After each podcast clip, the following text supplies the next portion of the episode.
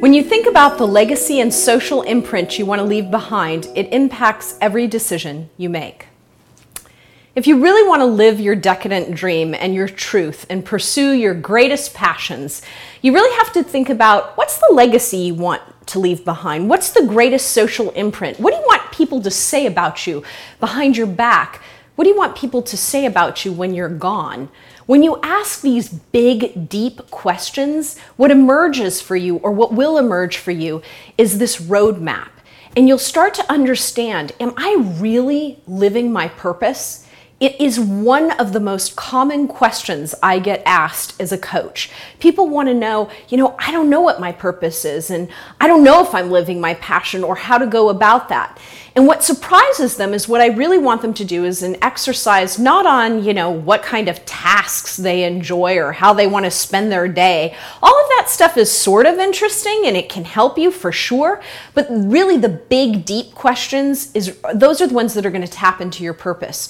So, really sit down, take some time in the next 24, 48 hours, and write down what you would like your legacy to be. What is the social imprint? How would you like to have made a ding in the universe, as Steve Jobs would say? What is that thing you want to be remembered for?